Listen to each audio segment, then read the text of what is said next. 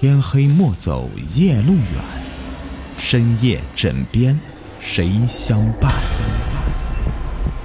欢迎收听《灵异鬼事》，本节目由喜马拉雅独家播出。你们好，我是雨田，欢迎收听《灵异鬼事》。今天故事的名字叫做《饥荒时代的奇遇》。上世纪六十年代初期，由于众所周知的三年自然灾害，即使在广大农村，粮食也非常奇缺。为了填饱肚子，每到青黄不接的时候，村子里几乎每天晚上都有人悄悄地在菜地里偷菜，或是在玉米地里面偷玉米，在小麦地里偷麦穗，以度过饥荒。那时候，我家有兄弟姐妹七个。加上爷爷奶奶、父亲、母亲，全家老少共十一口人。因为人口多，平时本来就紧张的粮食，到了青黄不接时，就成了我们家的头等大事。一九六零年的深秋一天，家里已经是完全没有可以充饥的粮食了。虽说地里的玉米再有二十多天呢就可以收获了，但是这二十多天该怎么去熬过去呢？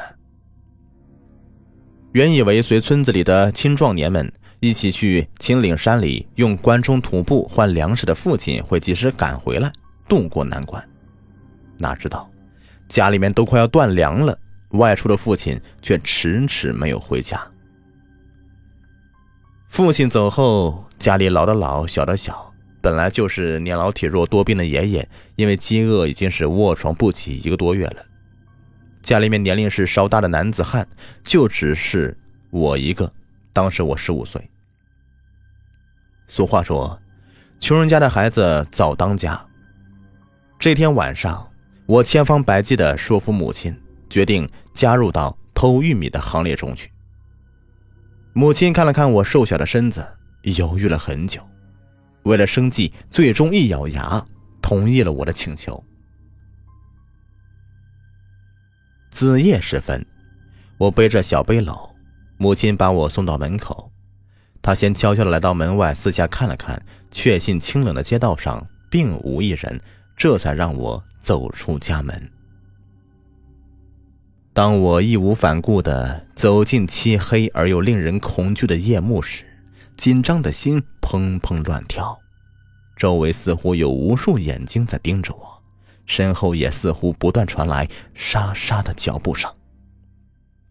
我不敢朝四下看去，更不敢抬头看那天上一眨一眨正在监视着我的星星。那片我早已侦查好的玉米地，平时最多就十来分钟就到了，现在却感觉它比两万五千里长征还要长呢。来到地头，我没敢在路边下手，怕路边遇到偷菜同行而十分尴尬。再说了，玉米地边上丢了玉米棒子，天亮以后很快就会被别人发现的。因此，我径直的朝玉米地里面走去。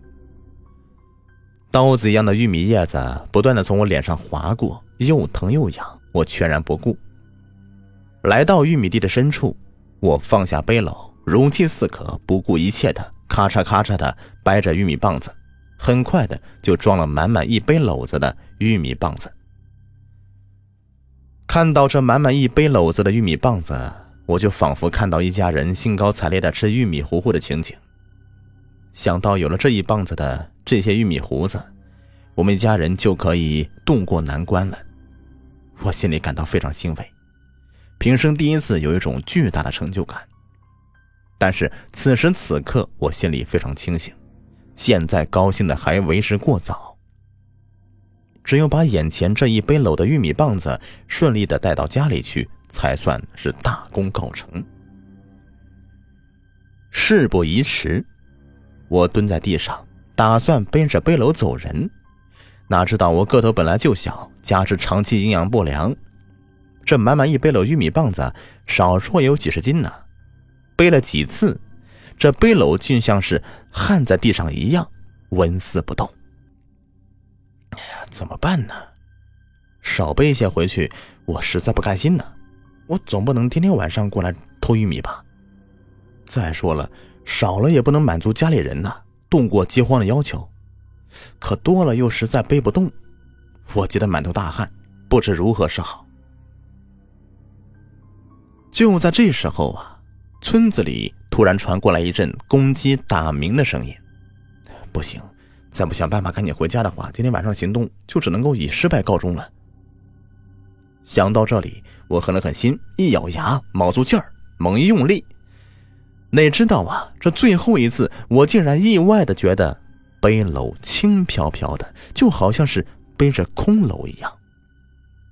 我大惑不解。下意识的回头一看，爷爷不知什么时候站在我的身后。我一惊，连忙是压低声音问道：“哎，爷爷您？”爷爷伸出右手，食指竖在嘴上，接着又朝家的方向努了努嘴，示意我不要说话，赶紧回家。我这才明白此处并非说话之地，所以也顾不上多想，连忙的背起背篓朝家里走去。有爷爷在我身边呢，我悬在半空的心一下子落到实处了，浑身感到有说不出的轻松感。我就背着背篓在前面快步朝前走，爷爷紧紧的跟在我的身后，用双手托起背篓底，所以啊，这满满几十斤重的玉米棒子在我身上似乎只有几两重。这眼看着就要到达家门口了，我心里一阵窃喜。只要我的双脚迈进我家大门，那就万事大吉了。想到这里，我不由得朝家门口看去。谁知道，这一看不要紧呐，我的心脏再次提到嗓子眼儿。原来我家大门口站着一高一矮的两个夜里巡逻的民兵。由于夜深人静，他人说话的声音非常的清晰，传到我的耳膜里，震得我是心惊肉跳。头皮发麻。显然，我纵然有天大的胆量，也不可能当着他二人的面把偷来的玉米棒子背回家呀。就在我感到不知所措的时候，爷爷从我身后走过来，用手示意我站这里不要动，自己则主动的朝我家门口的民兵方向走过去。远远的，我就看到。爷爷也不知和那两位民兵说了些什么，那俩民兵呢，很快的就离开我家大门口。见两个拦路虎走了，我就迈开双脚，三步并作两步的迅速跨进家门，连沉重的背篓也顾不上放下来，转身先把大门死死的关牢。悬在半空的心呐，这才再次回到肚子里。一进门。我就看到母亲正在哭泣，我以为她是在为我的安全担忧，便压低声音，兴奋地说：“哎，妈，别哭了，我这不是回来了吗？可要不是爷爷帮忙，我哪里会这么顺利的回到家里啊？”爷爷，母亲闻言显得非常的震惊，说：“爷爷一个小时前就已经去世了，怎么可能帮你偷玉米呢？”妈。我非常不满的看了妈妈一眼，说：“你胡说什么呀？刚才明明是爷爷帮我把玉米棒子背回来的，您怎么能说爷爷去世了呢？”我简略的把刚才的经过给说了一遍。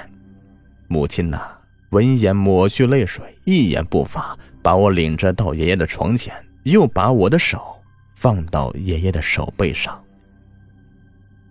我的手刚一挨到爷爷的手背上。